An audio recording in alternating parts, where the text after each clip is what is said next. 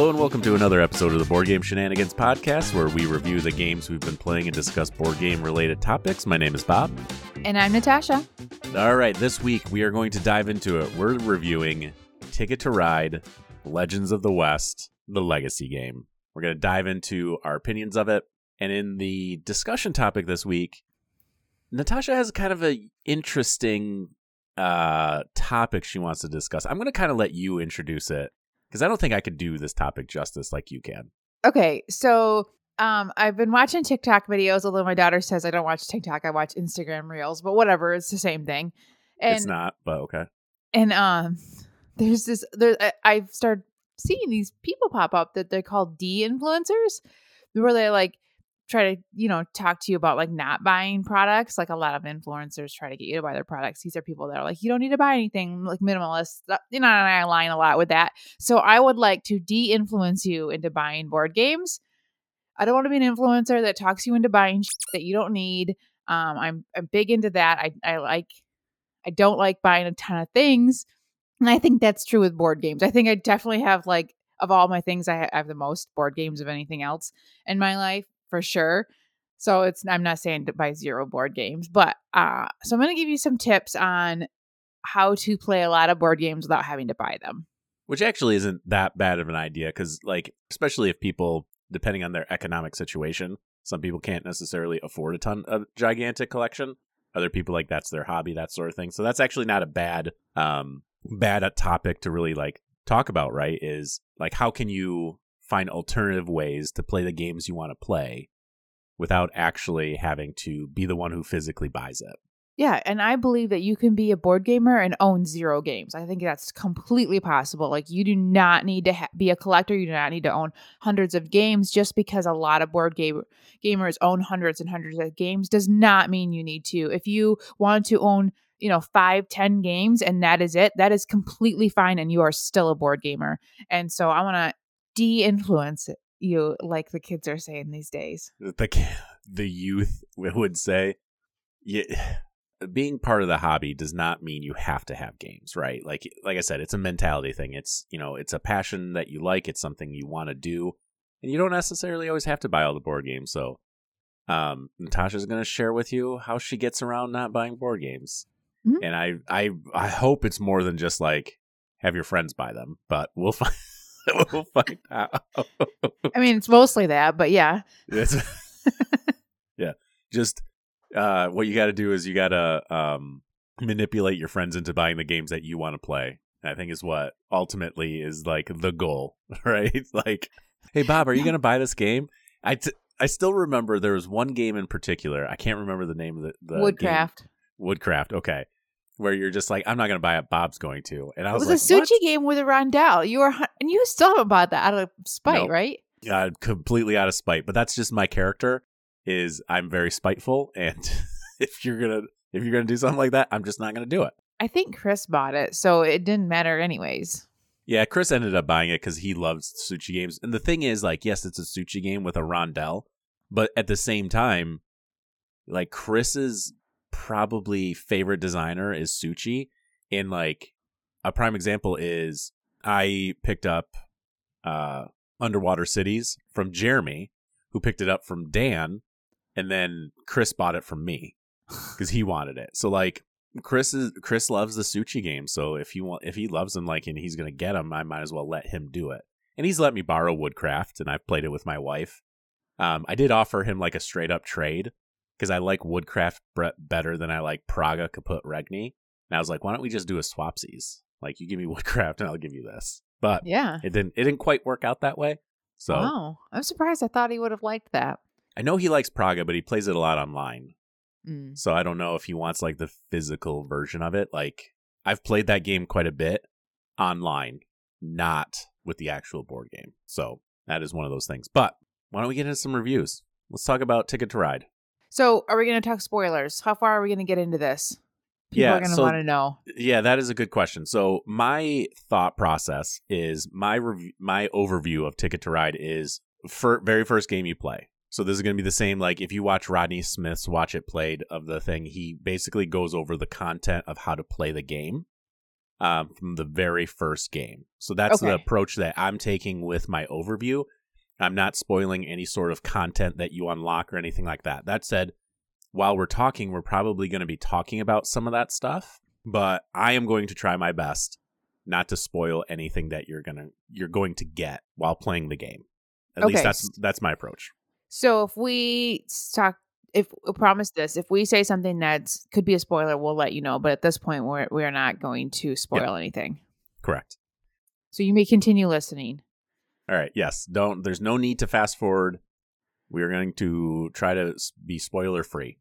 Okay. So, Ticket to Ride: Legends of the West is a hand management route building legacy game designed by Rob Daviau, Matt Leacock, and Alan Moon. Art is by Cyrille Daujean and Julien Delval, and it is published by Days of Wonder. So first and foremost, like I said, this review is going to be basic gameplay, and this is literally the rules you're going to get for the very first game. So uh, the first thing players are going to do is going to be assemble several puzzle pieces to create a map of the eastern United States. Each player will then choose a company and take a company box that matches that color and the trains that match that color. So this is the company that you're going to be playing for the rest of the legacy experience. The rest of the setup is very similar to Ticket to Ride. Like each player is going to get a starting hand of train cards, four tickets where you have to choose at least two of the four cards. During the setup portion, that's also when players are going to be reading the story deck. And then as far as gameplay, it's also very similar. So on your turn, you have one of three actions you can do. You can gain more train cards, which you can either take two from the display or two from the top of the deck. Uh, there are wilds locomotives. If you take one from the face up row, that's the only card you can take. Uh, the next thing you can do is you can claim a route on the board uh, by playing, you know, a matching set of colors. You can claim that route, or you can draw more ticket cards. You can draw three ticket cards, and you have to keep at least one. The majority of the difference in this game to like normal Ticket to Ride is that when you claim a route, you don't actually score any points. So the way points work in this game is money. So players will gain money during the game when they claim a route of their player color. So for example, if I take a green route, I will make money because I've claimed that route. So once a player has two or less trains, that's going to trigger the end of the game. Everyone's going to take one last turn, then proceed to scoring. Uh, players will score points based on the coins they have earned throughout the course of the game. They will earn a certain amount of money based on the amount of trains they have left in their pool. So the less trains you have, the more money you'll make. And then finally, any tickets they have completed. Any tickets that you're going to complete is going to add to your total. If you were unable to complete any of those tickets, they're going to go against your total. Then whoever has the most points wins that game. So this is a legacy game, right? And the rules are going to ebb and flow as you're playing because you're going to unlock content. You're going to add on to the board, stuff like that. Um, let's talk about the story. So, in most legacy games, at least the ones I've played and the ones I've enjoyed the most, there's a story element to it, right?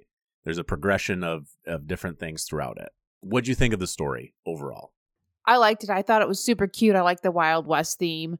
I feel like it fits really well with the that the trains and- whatnot. And I think it was really cute and it kind of comes up a lot. And I, I thought it was was really adorable. Like I'm never into a story. Like, you know, I think the, the most capturing story, of course, eh, for legacy games has always been the the pandemics. Um and, and and it doesn't compare to that. But but I think it's cute. Yeah, the the overall story is hmm, I mean it's there. I don't think it's that great if I'm being honest. And I think part of it is going into a legacy game or slash campaign game, I really enjoy the story element of that sort of thing. You know, games build upon games and then you're getting this bigger picture of different things like that. And with this Wild West theme, like there's story, but I just don't find myself caring that much about it if that makes sense. Like Yeah. it's it's fine. And if you like old west theme, like it does kind of it does, you know, obviously have that old west kind of feel to it, but it didn't impact me like the pandemics did. So if you're looking for a storyline that's similar to the pandemics, I don't think this is that game. No. You know, I think it's I think the story's fine, but I don't necessarily think it's anything that I would tell people, "Oh, you need to play this. The story is so good." No, I wouldn't recommend this game for the story. the The fun in the game is not the story. It's it's it's it's a it's a little bow on the package, is what it is. Oh, yep, there's a story. Cute. all right, we read about it. Yep, we're good. Okay, what what how Yeah. we play this game? Right. You know? And that's then the the thing that's slightly different in this game compared to like legacy games of the past is in let's say pandemics and we're going to reference pandemic a lot in this review partly because I mean that's kind of the godfather of legacy games at this point. Is the one by all things shall be judged. This game typically in the story deck legacy deck that's where you're going to get the vast majority of your stuff, right? in here it it's not the case like the the legacy slash story deck is pretty minimal Mm-hmm. there's not a ton in there the vast majority of what you get as far as like mechanics and new things and new rule sets and all that stuff happens as the game progresses and you're unlocking additional content so that was a little bit different because i was expecting more out of the, the story deck and like about halfway through the legacy campaign I realized like the the legacy deck isn't really where you're getting a lot of stuff from. You're getting it from the content you unlock. And I think that was interesting because a lot of these, you know, pandemics, uh, Machi Koro, Clank Legacy, they're very linear. You know, everyone's Yeah. kind of doing the same story. And in in Ticket to Ride, it's not linear at all. I I I'm, I might go in a very different direction that you go in. Yeah. I might unlock it in different ways, and so that that way the the storyline is not in the the deck at the story deck. It's in the stuff that you unlock. Yeah, it's it's going to be those those boxes that you on uh, discover and everything like that. And um, I don't think this is a spoiler because it's pretty obvious. Like you get a bunch of puzzle pieces, and when you open the box, you see additional puzzle pieces. And one of the things you're going to do is explore more of the puzzle pieces, and that's when you're really going to unlock the content. And that's where you're talking about that it deviates from that linear path. What you guys choose to unlock next or what piece you end up choosing to add onto your game board is how the rules are going to change and evolve and adapt. So you could end up having something take place later on in the game that you can only work on for a little bit as opposed to you know something you get early on that you have a lot more time to get through.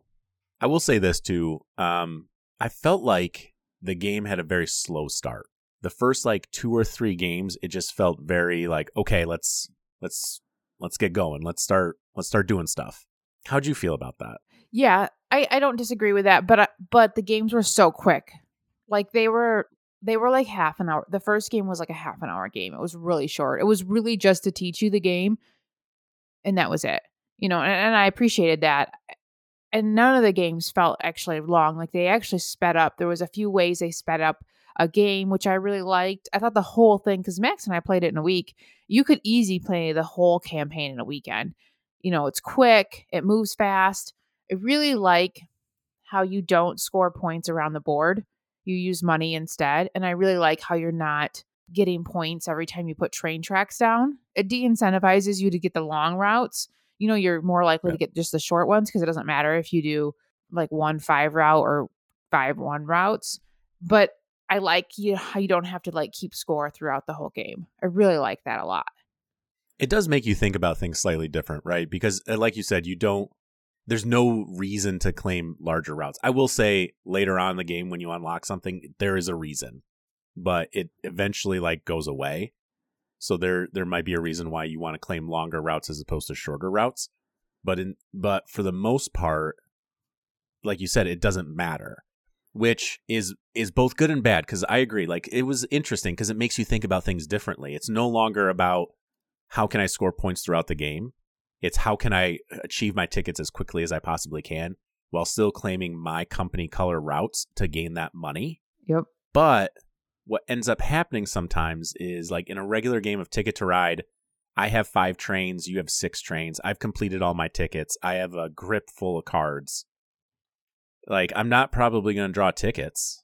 Like it like depending on how my my train route is done on the board there it might not be worth it for me to do tickets. So I might end up just trying to take long routes to score more points. It eliminates that. Mm-hmm. So now at the end, I felt my wife and I, because we played a two player, we often were like, all right, let's gamble and pull some tickets. But I do agree that it's fast. The first three, I think two or three games for me was just a little bit slow because you're just trying to like I'm just trying to get more content. And my wife described it as kind of like you know when you get a game and there's the play this game first, play the introductory game, and then it unlocks more content after you've gotten a- accustomed to the introductory game. I felt like the first couple games in this was the introductory game game to get people like acclimated to this style of Ticket to Ride Mm-hmm. Which for me was just a slow start. But like you said, it's it's the first few games is fast because you have a certain number of train cars you use per game. In the very beginning, it's only like twenty, so it's fast, right? Yeah. I will say that you know as the game progresses, you unlock more, so the games are going to get longer and longer. Um, you played it at two. I played it at two. What'd you think? Would you, if you had to recommend it? At a I would recommend it higher player count. In fact, I was gonna go buy another copy of it and play it again with my my entire family instead of just the two of us to see how different it was. I think it would be more interesting, especially there's there's a few things that they add that I think would be even better at more players. Yeah. So I would definitely recommend it higher player counts. And if I were to play it again, I I think I would I'd want to play it higher. That would be the whole point of me playing it again was just to see how much better it was at higher player counts. I would agree. It's if if you play normal Ticket to Ride North America map, if you play that and you don't like it at 2 cuz it lacks tension, this is somewhat similar. The first game, you know, your map is really small, so there's a little bit more tension there, but it as the map grows, there's less and less tension. Like yeah, there's still sometimes you can like, you know, take people's routes and stuff like that depending on your tickets, but it's not necessarily as competitive with making sure you get those specific routes first. I think if I would recommend it to anybody, I would say three or more. The sweet spot might be four as opposed to five, because I do think later on in the game, when you get towards game 10, 11, 12, because there's 12 games that you're going to play, I think four or five people is going to make the game longer than it needs to be. Because that, that at that point, you're trying to there's certain things that come up throughout the game that you're trying to achieve while also doing your tickets and everything. There's additional things you're thinking about. So I think five at at like game twelve is going to be too long.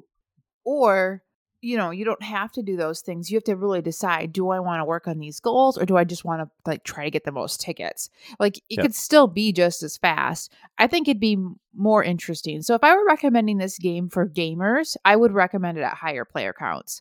If you're playing it with kids, I don't think it matters so much. So like I played it with my son who's 12. He he he plays games so much better when it's just the two of us because it can go back and forth. He doesn't have a lot of downtime. The games are really quick. Yep. And and it's there's not a lot of tension, so he's not going to get screwed over. So I like that. Like so for me and playing it with my my son, I think 2 was great and and I loved it and I would definitely play it again with him with our whole family because he's played it this one time. You know, he's gotten good at it. I think he'll do well at higher player count. But Yep. for gamers, I think there'll be more tension and it'll be more interesting and a little bit tighter. And you're kind of picking and choosing what you're going to decide how you're going to get points and Yep. just a little bit more interesting at higher player counts. But I think it's it's it's great. It may be a, a little bit lighter of a game at a higher at a lower player count. Yeah, there's less there's less forced tension trying to claim those routes basically.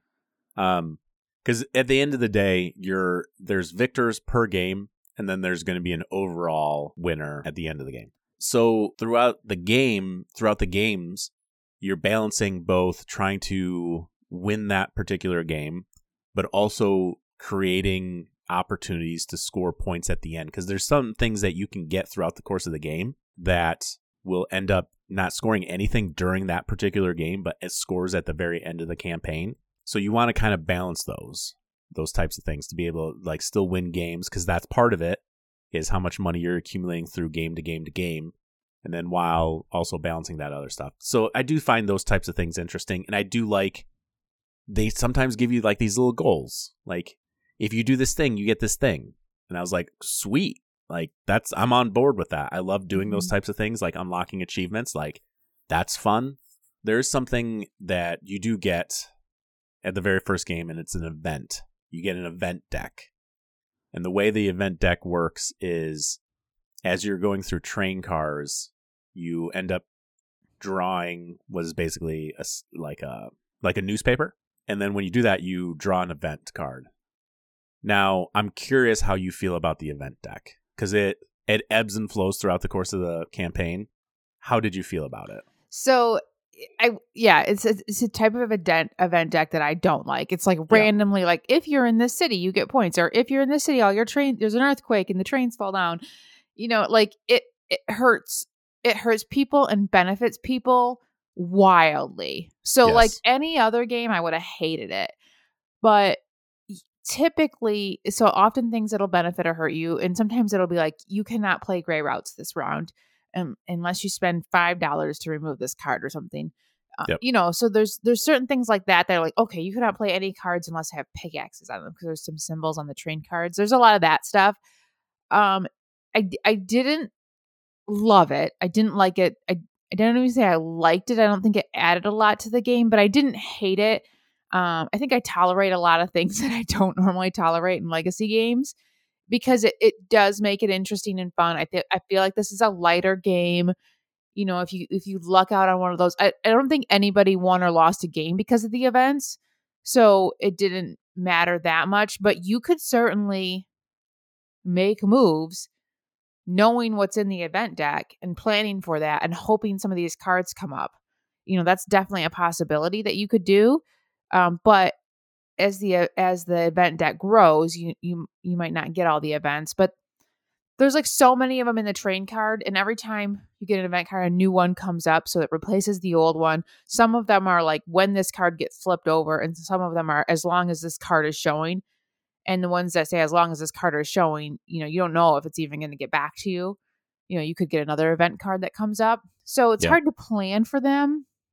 So they're definitely swingy. I so all that to say, um, I didn't mind it. It, it made it a little bit more fun and more interesting. I was fine with it in a way that I would not be fine with this exact same event deck in any other game. The funny thing is, when we were playing the game and we were going through the event deck in my head, I was like, Natasha probably hated this. I'm like, I wonder how she feels about this event deck. Because one of the things is, you played it with Max, I played it with Ashley. You and I didn't talk about it. Like, this is the first chance we're getting to actually like talk about it. Mhm. And when I play games with my son, I have a high, way higher tolerance for randomness and luck because I enjoy when he can beat me. You know what I mean? On his Sure. own. But I don't think I lost a game because of the event deck or anything bad happened to me. It's hard to say if if either one of us won or lost because of the event deck. And there was a few games we played where like Ashley beat me by like four or beat me by like two. And it's like if you know, if I if she claimed the one event that gave her an extra six dollars, is that the reason why she won? You know, if I did it, is it a if I got it and I won? You know, it's hard to know how much that event deck influenced the overall outcome of a game, but they can be swingy. And sometimes you flip one and you're the receiving end of it, and you're like, yes, I'm about to make a bunch of money. And then you're on the opposite end, and you're like, oh my god, really? Like I'm gonna have to do this thing again. So Mhm. there's there's definitely a give and take when when it comes to that event deck. I just ah, man, I don't know. I don't know if I liked it. it, it was added fine. A, it added a little fiddliness to the game. Yes.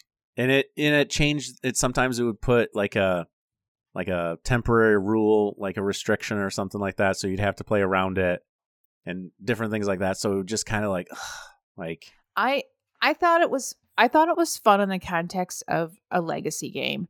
It it added to the story. There was certain things that you would complete within this this event and tr- that would trigger and then those cards would be removed and that was really interesting and fun. So Max Yep. did play Max and I did play this game again yesterday because you can play it when you're completely done. You have a, Yep. a customized board game um that's unique and different. You get rid of a lot of the legacy parts of it, and, and they tell you exactly what to get rid of and what to keep, and then you can play the game.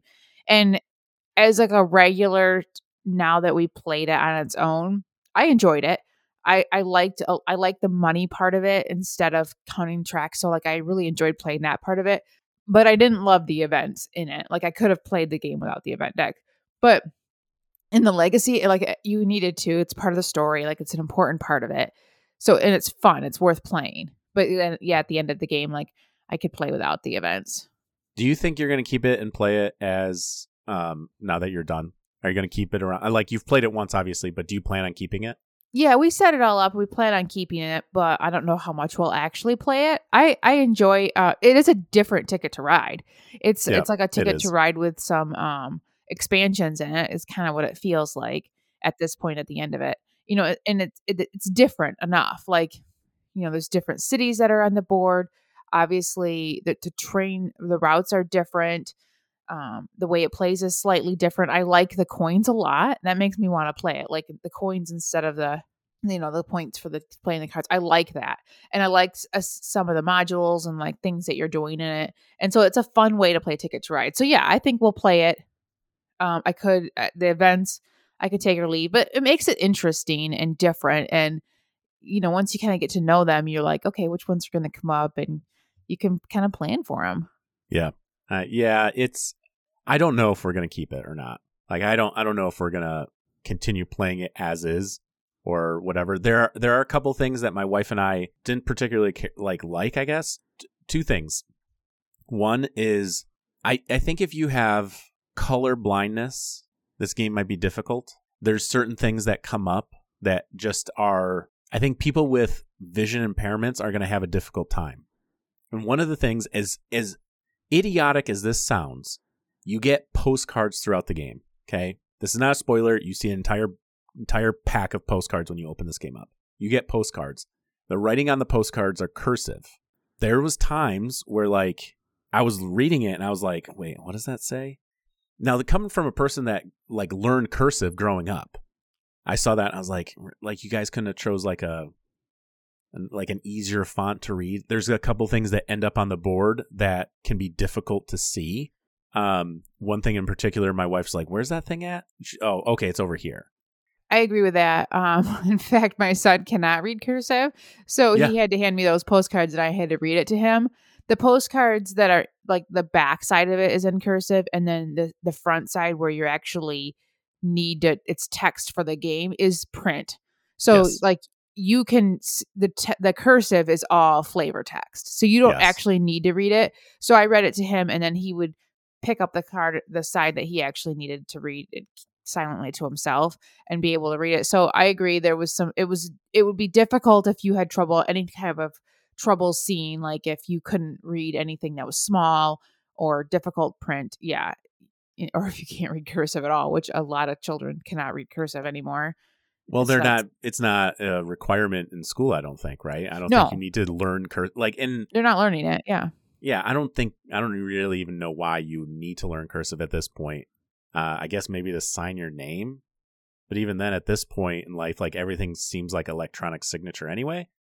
Anyway, it, so but that's the thing is like, there was a couple times reading that I'm just like, mm, you know, that's like how would I thought to my to myself, I was like, I wonder if Max had to could read this or if he had to have you read it. hmm Yeah. You I had to read it. Um. So the second thing that, and it's it's more just like, uh, I don't know, just felt a certain kind of way about it is the fact that it's puzzle pieces and not stickers. So in Pandemic season two, they use stickers to expand the board, which were I thought was I thought it was interesting. I thought it was cool because you got that expand, but they would sometimes start curling up. They wouldn't necessarily stick. In this game, what they've done is they've given you puzzle pieces and to cr- expand the board. The issue I've run into is that I don't know if it's you know just where it's being in my basement, but some of those boards have have a slight bevel to them, so they don't like some of them don't actually like seat in correctly. You know, they're like some are like slightly up on this side, slightly up on that side. So uh, we often find ourselves like trying to push them down when we're putting our trains out. It's just a little minor thing, but Something that bothers you who you like to have things look nice and clean. Your stickers are probably all perfectly aligned. they're, They're not. completely flat. Nope. I will say I can see I can see playing this game for like a year and then throwing it away because you're right. Like when you sticker things up, when you when you make adjustments to the board when they're made out of puzzle pieces, like it's not gonna be one that lasts years and years. That is true. Yeah. I think yeah, it's gonna have a shelf life. yeah, I think it's okay to play this legacy game, play it a couple more times, and then be completely um, done with it and throw it away. Like it's not going to be one that you're going to have for years and years, and that's fine. Like it doesn't need to be. Well, and that's the one of the appeals you like for legacy games is you play it through and then you're done and you don't need to keep it around anymore. You know, Yeah. for me that was like an, an initial barrier. I was just like, mm, once I'm done though, I'm done. Like I don't get to keep playing it. We've played this game 12 times. That's a lot. Playing a Mhm. game 12 times is in a in a year like is a pretty solid amount of experience you get out of the game. At least from my perspective. Mhm. And it also eliminates that thing where most people like, well, I want to be able to play it after the fact. This gives you that option. I don't know if it's an option I'm going to take cuz like who am I going to play it with? Am I going to play it with brand new people? Probably Mm. not. Like Mm-mm. if I'm going to play Ticket to Ride with, you know, other people, I'm probably just going to take the North America game out. yeah, it would spoil this if they if they wanted to eventually play it. They would you would you kind of spoil it for them. That said, I would play it. I would definitely play it again. I would love to play through it again with a higher player count. I think the joy and the fun in the legacy game is the legacy experience. Is opening it up, doing those little activities and things that you're going to do throughout the game. Having a completed game at the end is is kind of could be fun for a lot of people. It's not the fun for me. You know what I mean? I, it is a unique game. Yours is going to look very different than mine, and that Mhm. that's really cool. But at the end of the game, it's it's just like a basic ticket to ride with a, a little bit different version of Ticket to Ride. You know, and, and at Yeah. this point, like I'd rather play my quality. I have a lot of the expansion games. You know, I'd rather play that version. But we we have been playing it. Max requested to play it, and he's never requested to play Clank Legacy. You know, we've never played that. We've tried playing Machi Koro. That was just kind of a pain. You know, so Yeah. this is definitely so far my favorite of the ones that you can continue playing. So let's get into ratings. Let's let's wrap this up. What are you to rate Ticket to Ride Legends of the West? I'm rating it 9 out of 10. I loved it. I think it's a great family game. I think it's the best family legacy game. It is a light game. It's very swingy. It is not something that you're going to take super seriously. Like the fun is is in in the um the different activities that you're doing and the way you're playing it. And I think it's perfect for families. I don't think if I played it with a more competitive like my gamer friends, it probably wouldn't quite make it as a nine. But for me, as a family game, one that I enjoy playing with my son, I really loved it.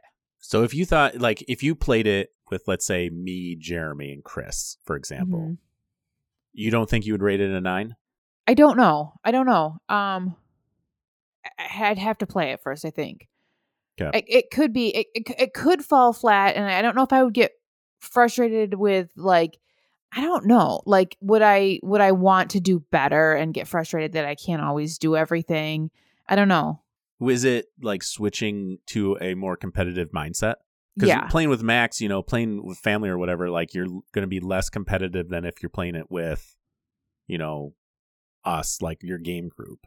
Yeah. You think you a said it, competitive thing? you said it lacked tension and I, and I agree with that it had no tension in it and that was wonderful to play with my son like I don't need a Yep. game that has tension I'm not going to stress out over a game playing with my son but like but it, it is that is that lack of tension going to be missing for me when I play it as a competitive game with my gaming friends Yep.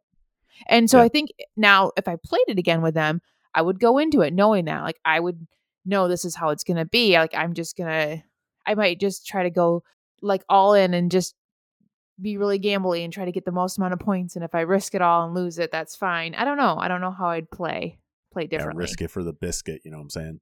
Yeah, one time Max did did end the game way quicker than I expected, and I had all my routes all set up and ready to go on both sides of the board. All I had to do was connect them in the middle, and I didn't get to do that. And I had like you end up you don't get a negative score, you go up right up to zero. But I had like I if I had a negative score, it would have been like negative twenty or thirty points at the end of the game. It was so bad. Nice. I ended up with Good zero. Max. but he like just he destroyed me in this game. Like he won the majority of games. Like I won, I won almost half of them, but he won the majority. But he won like a lot of like the I guess I'll call them mini games within it that, that for the end of the game. He won a Mhm. ton of those, and so he did he destroyed me like every aspect. He destroyed me in. Yeah, There was a few that I was like, oh, I'm doing really good in this one, but it didn't really matter enough. Sure, sure. Yeah, it uh yeah, Ashley she got more wins throughout the course of the campaign, definitely. Um it got kind of frustrating a couple times. The one time there was one time I thought I won And she's like, "Oh, wait, I have this thing that gives me points based on this." And it was like I was beating her by like 5 and then she ended up winning by like 2 because she got an extra like s- I was like Mm-hmm. uh, I'm done. yeah, there were games it where up. Max beat me by like hundred points. Like it was pretty b- pretty big because he would get like a ton of tickets, you know. And there was certain things that I did really well at, but it didn't matter at the end. Which I love that. Like I love that he beat me. Like and he legit beat me. Like I was not holding back. I was not letting him win. Typically in Ticket to Ride, when I play with him, I at least make sure he could. or I did. I don't anymore because he's gotten really good at the game. We played it a ton. But at first, like I would make sure I wouldn't finish the game until he completed his tickets that he's working on. Yep. You know, I but now uh like I played my most competitively. I played the game as competitively as I could and he legit beat me and so that was a lot of fun. All right, what are you rating it? First and foremost, I liked it. All right, I enjoyed my play of it. It was slightly different, maybe, than what I thought it was going to be, and I'm gonna say like seven and a half, eight. Oh. Uh, I think I'm gonna go eight. I think I'm gonna put it in an eight. I I enjoyed my play of it. I think I'm I would enjoy the play it at a higher player count because it lacked that little bit of tension of oh, are you gonna take this route from me? And because of that, it was a little bit it, lacking that tension makes the game a little bit more just like free flowing. And one of the things I like specifically with Ticket to Ride is that anxiousness of somebody taking your thing and not being able to do anything about it. Like there's there's that timing element that I really enjoy. This game I, I liked. I don't think the story was super fantastic. The story was fine. I don't think it was necessarily anything that I'm like, wow. But again, my main comparison was Pandemic Legacy Season 1. Like that story blew my mind. You know, like this just, it was fine. Um, I enjoyed unlocking the content. I thought that was cool. The more stuff you get, I found those types of things interesting. The way the game evolves and everything, I enjoyed that stuff. I enjoyed the mini games like you were talking about. I focused a lot of my efforts on that stuff, which paid off for me at the end of the campaign. But like it just it was good. It was good. And I think if we didn't have the pandemics to compare to, this probably would be higher. But I enjoyed it. I enjoyed my plays of it. Um I would play through it again. If I would do it again, I would like a group of 3 or 4 to play it with. That said, I don't know if I would make any choices. I would let kind of them do the, choices, but overall I enjoyed it. I thought it was I thought it was a solid iteration. I don't know if I'm going to keep the legacy the game after. You know, I don't know if I'm going to con- continue playing it cuz I don't know if it would just be me and my wife and if we're going to play Ticket to Ride, a two player, I'd rather do Nordic countries because it's a tighter map. So who's this game for, Natasha? Who should get this game? Families. Yeah. If you like lighter games, if you you know, if you love Ticket to Ride, you should for sure play this game. It's Ticket to Ride Plus. It's Ticket to Ride Plus. You get to do all this extra fun things. If you like legacy games, this is a no brainer.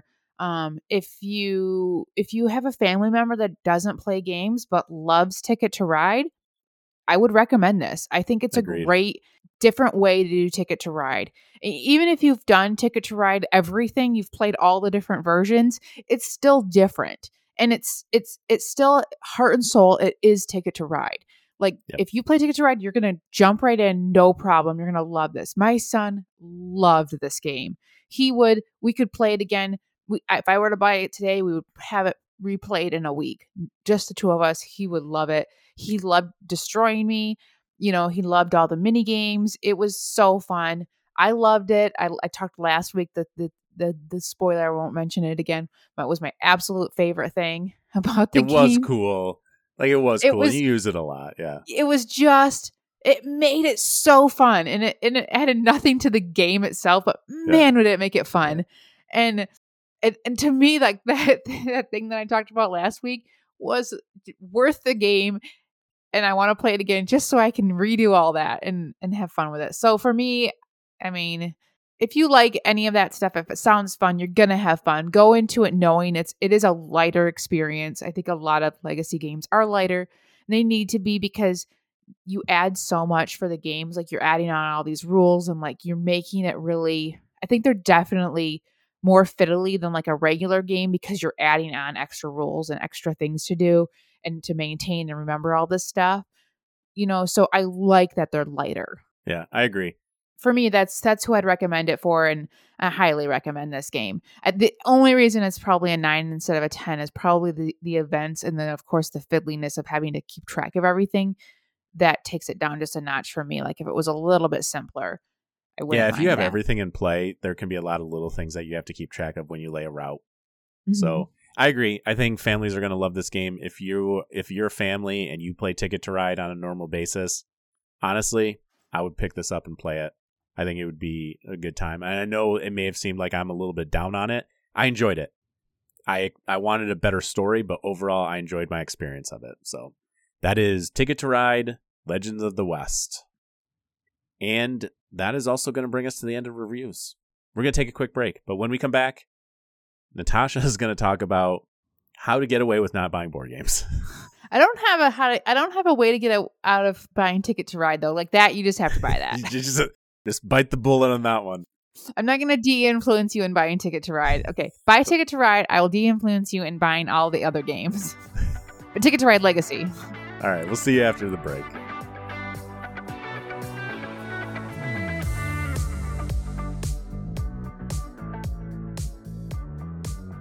All right, welcome back, everyone. For this next topic, I want to talk about de-influencing you to buy board games. So, um, I don't think that you, you, you know, I think I think you obviously need to buy some board games like legacy games and and that you do need to, you know, buy those if you want to play them and you can't resell them. Some of the exit games are like that same way. So there's there's obviously nothing wrong with buying games. I love to buy games. But you can be really picky about it and you don't need to own hundreds and hundreds of games.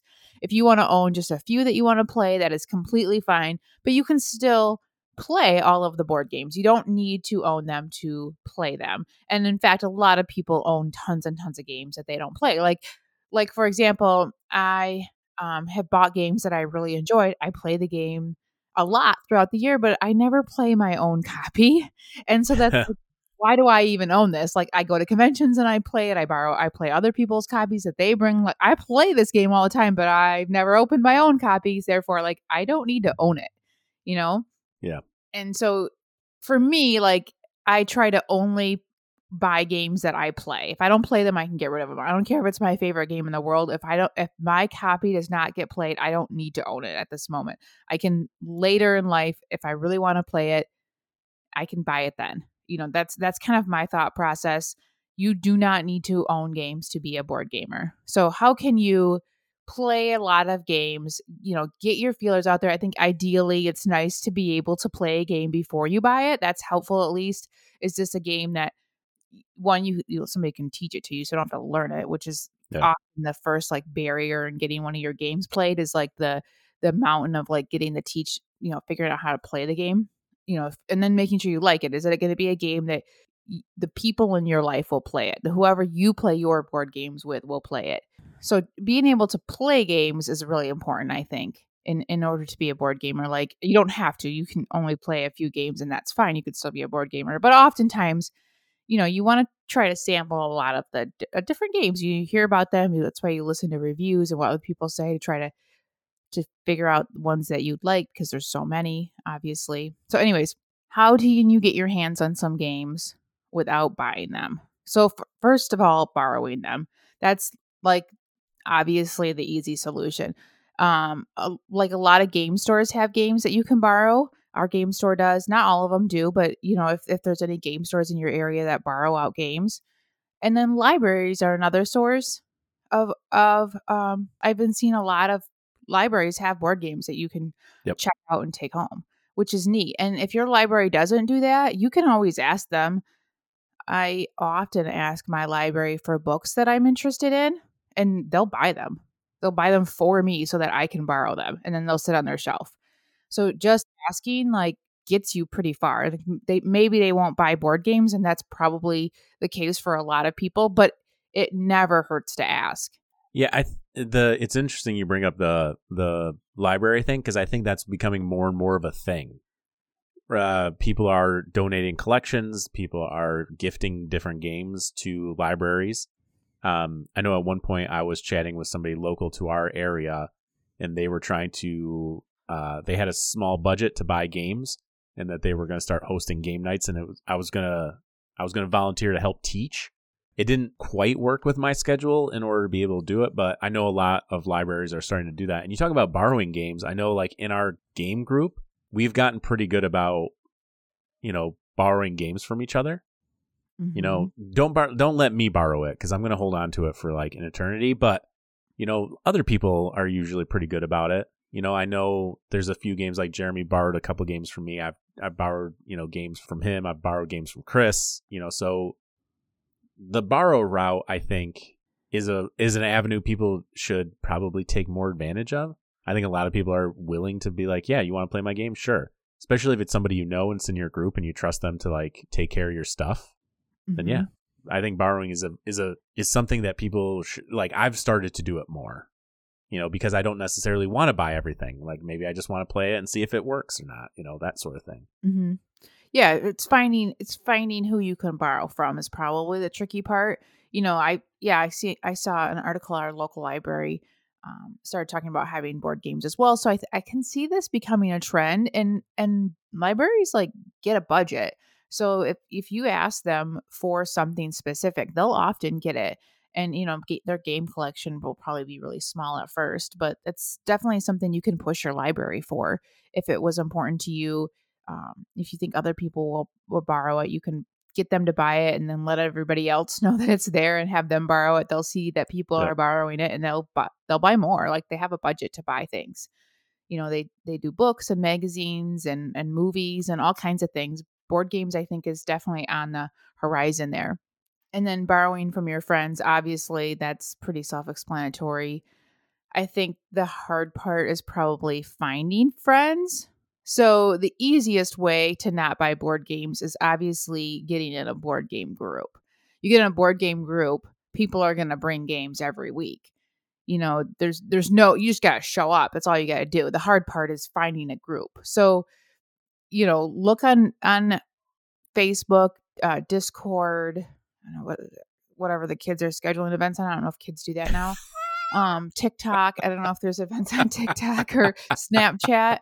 Did I tell you that somebody asked me for my oh contact my God. information on Snapchat? He's like, "What do you want, Snapchat or text?" He was like in his twenties. I was like, "S- "Text is fine." I, I didn't know we did contact stuff over Snapchat, but apparently that's what the kids are doing. You sound so old talking right now, and I love it because like normally you don't talk this way. Normally you're not like the kids these days with their Snapchats. Normally, I'm pretty hip on it, but I don't. I thought Snapchat was only for one thing, but apparently it's a, not. It is a social media platform that kids use to connect with each other. Yeah, I think you can text and do a variety of things. Snapchat has grown a lot. When I remember it first came out, it was like you take a picture and then it's gone 30 seconds yeah, later. I thought it was for one thing only. But Yeah, apparently uh, not. yeah, I don't know. I don't snap. I don't have a Snapchat. Me either. So that just But- da- that just dates us even more. Like, do you? It's it it's like um, Facebook transitioned into Instagram. So now like people people have Facebook just for the sheer need of you know us millennials needing Facebook, but then like the Okay. generation that's below us is like Instagram. All right, and Gen the- X. Yeah. Here's some advice. I know you don't want to Oh, be on oh. Facebook. Facebook is go- only for adults or millennials, whatever. Um, and get on Facebook because we schedule events through Facebook. That's what we use Facebook for. You know, besides showing off our lives, our lives, um, we schedule events a lot through Facebook. So, it- you know, and I know Discord's the same way. And, and Yeah. I'm not on Discord. I don't use it very often. Some other things that people use. Um, but we do there are a lot of events that are posted on facebook which are really helpful and that that's a great way to find people and, and find the local businesses and and see if there's any groups out there. Now i will tell you a story that just happened to us. Story time. um so our local store closed down that we were meeting at. That's where we all met and um they closed down that location so we had to find a new location w- within the town that we wanted to be at and we ended up finding this other store and, and it's uh they sell like collectible stuff like collectible cards like uh figurines. It's definitely more hobby um n- i don't know what you call it nerd nerd ho- hobby like ga- uh, board game adjacent. They have like an aisle of board games. It's a pretty small selection of board games. Yep. but they're definitely geared towards like magic pokemon collectibles stuff like that. So we we had went down there and checked it out. A friend of ours did, and asked them, "Hey, can we come every Wednesday with our group?" Because they had a bunch of tables. They had Magic Night on Wednesday as well, but they only took up like a quarter of their table. They had plenty of space left, and they're Yeah. like, "Yeah, no problem. Come on down." So we started coming down. There was a few of us, like five to ten, that came, and they they were like, "Hey, you want me to? Can we post this on Facebook about this group?" And um, we're like, yeah, of course. And and he's like, what time you guys get here and all the details. And I, and we so we told him what time, and we're like, yeah, just tell them anybody's invited, no experience needed. And so they started posting about it, and then we've had people like coming. It, Yep. it's just growing now, and and I know like it's really scary, and I don't know that I would ever bother doing it myself. But if you don't have a local game group, get one person, find a store that's willing to host you and I was surprised. They are very welcoming to us. They're called Galactic Mhm. Toys. They're out of Grand Rapids. They have a couple locations and they've been really welcoming to us, even though we're really not their target market. Um, they are now encouraging us to be there. We feel welcome, which is great. Uh, it's a nice space for us, and they're encouraging other people to come, and it's it's been growing. So if you could get like one person to show up to you, show up with you, go to these events, and then start advertising it, you know, on on Facebook, on social media, whatever you can, and invite other people. Like it might take a year before you get a solid group that shows up, but if you if you do that over time, people will come. And it's much easier that, you know, we say like it's much easier to find people that like board games than it is to turn your friends into board gamers, you know? Find Yeah. them that like board games, become friends with them is much easier than turning your friends into board gamers, but you can start that. And once you start that, now you've got people that are all interested in games. They probably have their own little collection. They'll bring their games in every week and you can play their games. Yeah, it's interesting to see the little our little group starting to grow like more. I say little, but we have a decent number. But yeah, just uh having the store like start posting stuff for us, I think is like it's only going to encourage more people to come.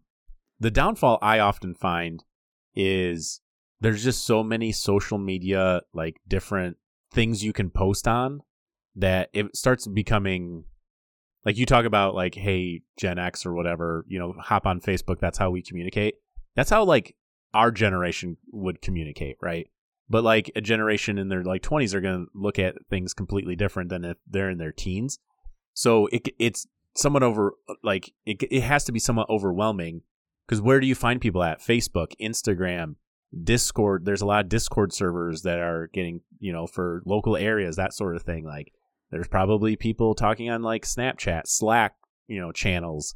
There's just so many different ways to connect with people with social media that it's just instead of just having one like concrete platform, there's just so many little ones that Mhm. you it's it's sometimes can can be hard to find what you're looking for.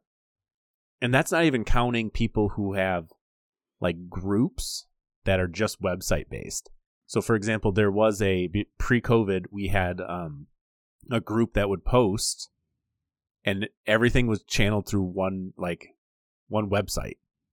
And I think if you wanted to sign up for stuff, you would go to like Meetup and sign up Mhm. through stuff through there. So there's a lot of different little platforms, so it can get kind of overwhelming, you know, Mhm. where like who's posting where, that sort of thing. especially when you have a group like ours, which is a non-official group. Like there's no name Yep. for it. We just have started meeting up. We've invited other people, you know, and and we've been doing this for you know like like I don't know seven or eight years. We've been friends now, maybe Yep. maybe maybe six uh, in that range, and and we're just it's we're but we've kind of like welcomed everybody in and who's ever wanted to join us and then of course covid dispersed us all but we're getting back together slowly and you know it, it- can happen you know you, you might just need to be the one to to lead it you know to be posting about it inviting people telling people to invite people you know and, and it'll grow you just have to be patient I think being the person that initiates it is incredibly difficult though.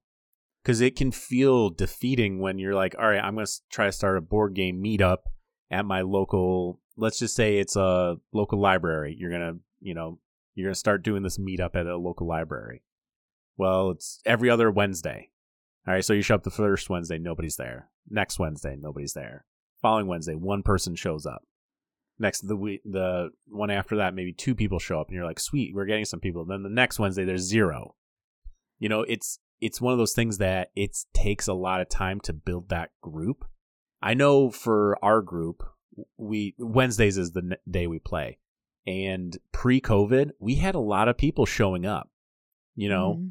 I would at least 20 maybe. Yeah, I think the store I saw pictures um recently and the store was filled. Yeah, filled, all the tables were full. And it was mm-hmm. yeah, it was you had a ton of people. COVID hit and even like when we first started getting back together, there was maybe 5 yeah. on a good day. We were texting, like, we had a group text going.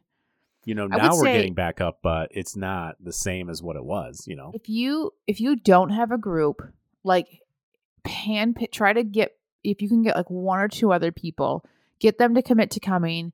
Say, hey, m- you know, three of us are meeting at this location at this time, and then invite other people. And then, of course, other people don't come, fine, but keep showing up those three core people, you know, and and invite other people. It'll grow over time. You just have to yep. be patient and kind of stick it out. But that is having a game group is the single biggest way to not have to buy board games because if everybody owns a modest 20 games, that's you've got five people, that's 100 games right there. That's plenty to get you through a year of gaming. You yeah. you don't need to be you're not going to be playing more than 100, you know, games every week unless you you've got a lot more um, areas to play, you know, people to play with and whatnot. But that that's a good start to your game collection. Just get a few people. I know a lot of people that have started gaming with some friends of theirs. They have just a small group and they would take turns buying games. Like, okay, they all wanted to play this one game. You know, person A would buy it. The next time person B would buy it. Not everybody in the group needs to buy um, all of the board games, you know. Yep. And and just because two people really like the game doesn't mean those two people need to own it. If you're going to always play with the same people, then use that group to to to share share games. Have your friends buy them I get really offended when my friends buy games I really own. I'm like, I wouldn't have bought it if I knew you were going to buy it. You know, I'll play your copy. That's fine. But I'm also like, I say that, but like, I'm happy to be the one to buy the game. But like, I don't jump on it because I know so many of my friends, you guys buy them. So I'm like, well, I'm, um, eh, I'll buy it, but then you can't buy it. And if they're like, well, no, I want to buy it, then I'm like, okay, you can buy it, but then I'm not going to buy it, you know, because I play it with you. And it's one of those things too that the as the group grows and you get to know people and you start forming like friendships between them, you can have more honest conversations about who buys what in some ways. Mm-hmm. We had that uh, interview with Kinson Key Games and TK and Colton. They live next, like right by each other. So they often will talk about who buys what. Like TK was saying, he doesn't own any, any Stonemaier games. Colton does. So he doesn't have to. And if he needs to play them, he'll just go ask Colton to, you know, play those types of games or whatever.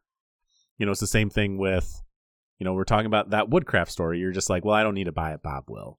And I was like, I don't, I'm not buying it. But I knew like Chris was going to, right? So like I didn't need to because I knew Chris how much Chris loves Suchý games. You know, like Great Western Trail. There's no reason for anyone to buy it. You know, you just know I'm going to buy it. You know. Yeah, and you'll play it with us. Like if we want, if I wanted to play it, I'd be like, "Hey, Bob, I really want to play Great Western Trail." You're like, "I'll bring it. No problem." Yeah, done. Yeah, which which version? yeah or i'll come out like what game you want to play like we, he will find a way you know happy to mm-hmm. play it with us he will bring it the story yeah. that comes to mind that makes me think like this about this is when we fir- very first started getting back together right after covid we all came to game night we literally all had just bought in a copy of terraforming mars the card game we were so excited about it yeah. And we all had a copy and I was like, well, that feels stupid. And we played we played it a ton. So I think we even probably played all of our copies. But mm. then we're like kind of over it. So now we all own the same game and we never play it. Like one person could have played it. We could have played it a lot slower, not burned out on it, and still been enjoying playing it. And that's really kind of what got me thinking about this is like, God, we need to communicate more about which games we're purchasing, you know, because we don't need to all buy the same game. Yeah. For me, sometimes I will buy a game that I know uh, other people will play or own. And part of it is I play a decent amount with my wife. Yeah. So if I know it's a game that she'll probably like, then it makes sense for me to own it because, you know, when I go to game night, that's kind of like my night to go do stuff. And, you know, if her and I are playing, sometimes it's literally just me and her sitting, you know, kids are in bed or whatever, hey, let's go play a game and we'll sit down and we'll play something together. So it's a little different than that, but I'm often very choosy about that Mhm. when it, yeah, you when are. it comes down to it. You're gonna only buy games that play well with you and your wife. Yeah, it needs to play well at two, and I and it needs to be a game I think that she'll probably like. Yeah, exactly. So the the indicator that I use for when I play buy a game is do I have a plan to get this copy played? Not to play the game because I can play the game. You know, I'm going to buy like I know a lot of people are buying Earth. I really wanted Earth. I knew I could play it at home. I had a plan to play it with my family. I'm going to play it. I'm also going to bring it out and play it with a lot of my casual my my friends that are casual gamers. They'll like to play Earth. I have a plan to play this copy of this game. Therefore, I'm going to buy this game. And that's kind of the indicator I use. You know, and, and when I look at games, I'm like, I bought um, Coimbra a couple years ago at Grand Rapids Grand uh, Grand Con. It was on sale from our local game store. Really liked the game. It's still sitting on my shelf and shrink. And I've played it since then, just not my copy of the game. I'm like, why did Sure. I buy that? Like, I'm not going to play it with my family. You know, it's too complicated to play it with my casual gamers. Like, I didn't need to buy it. And I'll still buy more complicated games like I bought Wayfarers because you guys hadn't bought it. I wanted to play it. I bought it. Jeremy promised he'd he'd learn the game. He taught it to me, so I didn't have to learn it. And we've been playing my copy of the game, and I'm happy to bring it. I know you guys will play it. It's a game I won't play with my family, but I'll play it with you guys. Uh, and so therefore, I had a plan to play it. It got Yeah. played. You know, I think that's going forward. Um, my indicator. I so I no longer buy games that are on sale. I no longer buy games that other people recommend. I buy games that I have a plan to play. Sure.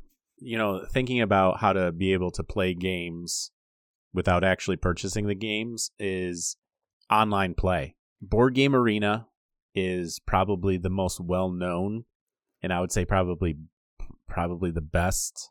They have the most on there Implementation. too. Yeah, you know, and then we do quite a bit with like Yucata cuz there's games on Yucata that aren't on Board Game Arena. You have to purchase an account to Board Game Arena to play most of their games, but it's only like thirty six dollars a year. it's to start a game of specific games because there's certain games that you can only invite other players to and start unless you're a premium member. Mhm. Otherwise, like if you go on to, you can get away with playing games as not a premium member, but you just need to have somebody else start the game. Yeah, which is how I I got into it with you guys. You guys would invite me, I'd accept the game, and I'd pl- be able to play it. But I could Yep. never initiate my own games. They they have a handful of them that you can, so you can Yep. definitely go in there and, and play a game, um, and check it out to see if you like it.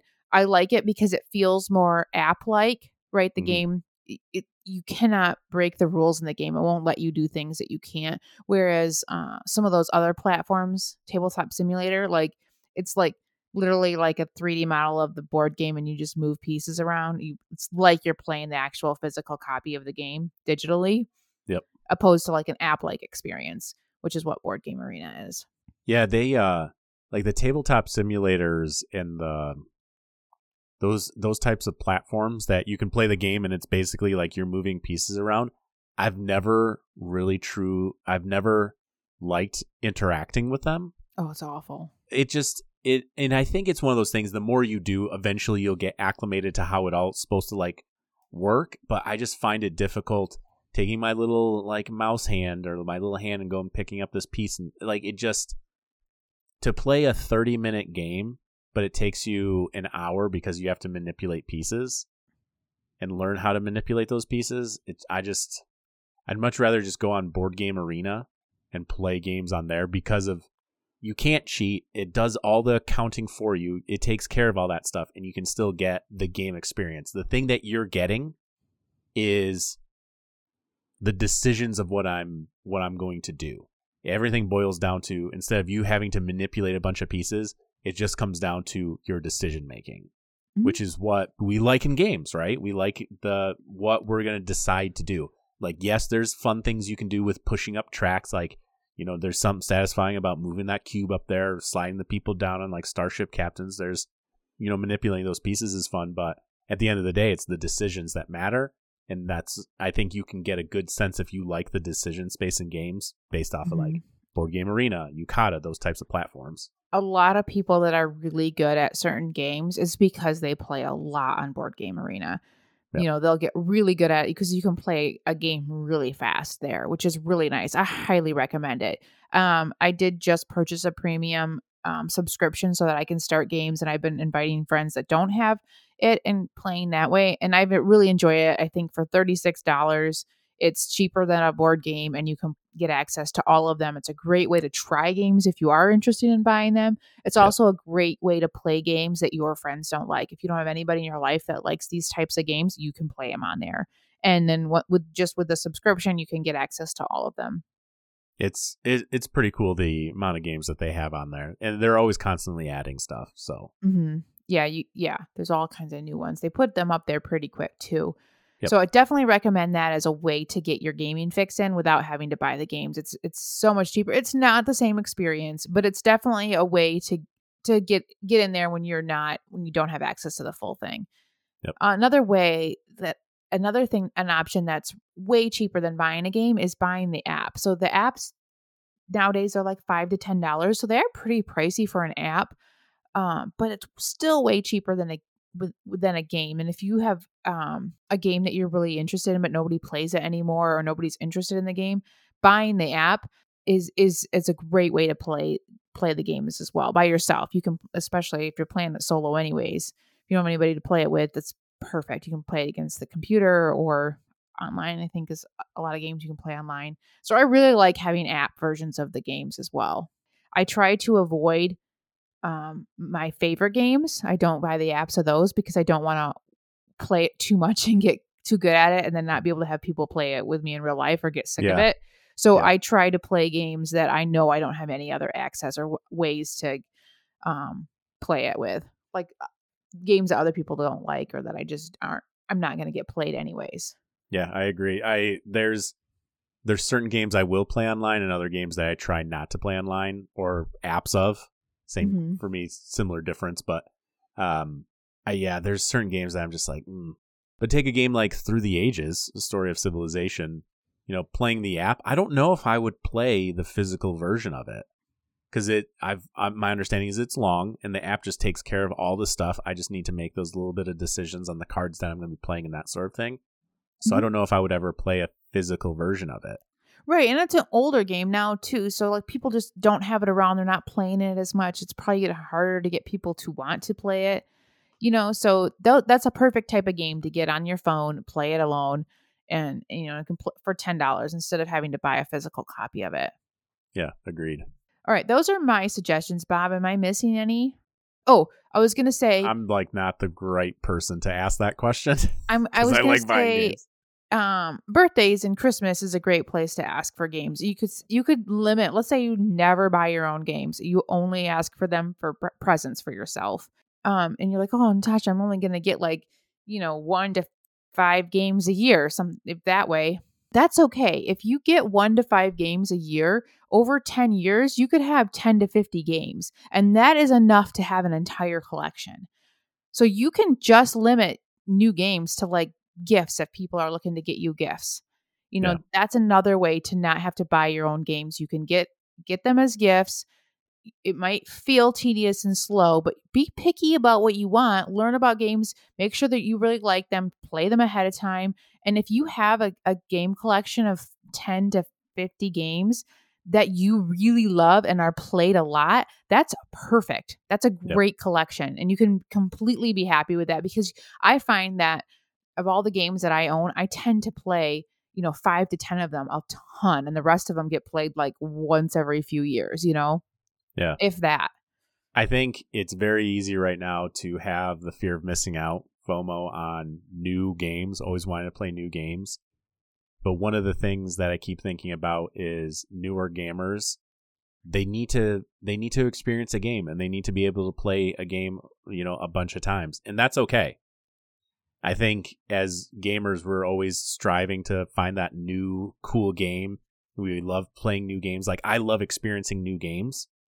But there are times where like I literally just want to sink my teeth into one game and play this one game a ton, and that's okay. And people that are new to the hobby really appreciate that. I've heard Yeah. that from multiple people that get invited to game night. And they're like, the problem is every time I come, it's a different game. So they finally learn this one game. You teach them Ticket to Ride, they love it. And then you never play it with them again. It's like, get one game, play it a ton. Like you can you can bring the same game to game night game night and play that game week by week by week. And that is completely fine. You, you Yep. do not need to play new games every week people that are newer into the hobby, they love playing the same games over and over again Gives them an opportunity to learn it and gives them an opportunity to develop a strategy and try get good at it. things. And, and you don't have to like think so hard. Like sometimes game nights, I'm like, I just want to play something I already know. Like I just Yeah. don't have the mental energy to learn something. And a lot of people feel that way. So it is completely fine to play the same games over and over. So I hope I've de influenced you enough to not go out and buy a ton of games this Christmas season or Hmm. or ask for games so that you don't have to buy them yourself. And it is the the holiday season, which means everyone's wallets are open and they're buy, buy, buy, buy, buy. And you don't need to do that. Like it is completely fine. I know Black Friday was just this last week. Like a ton of games you could pur- purchase on sale. If you didn't get any, that's fine. Like you don't need to feel bad about it. You know, enjoy the games you have, and that is fine. Thanks for listening to our shenanigans. Join us next week. Please, please help us out by giving us a review and liking us on Instagram or Facebook, and send us your comments or questions to boardgameshenanigans at gmail.com. Thanks, everyone. See you next week.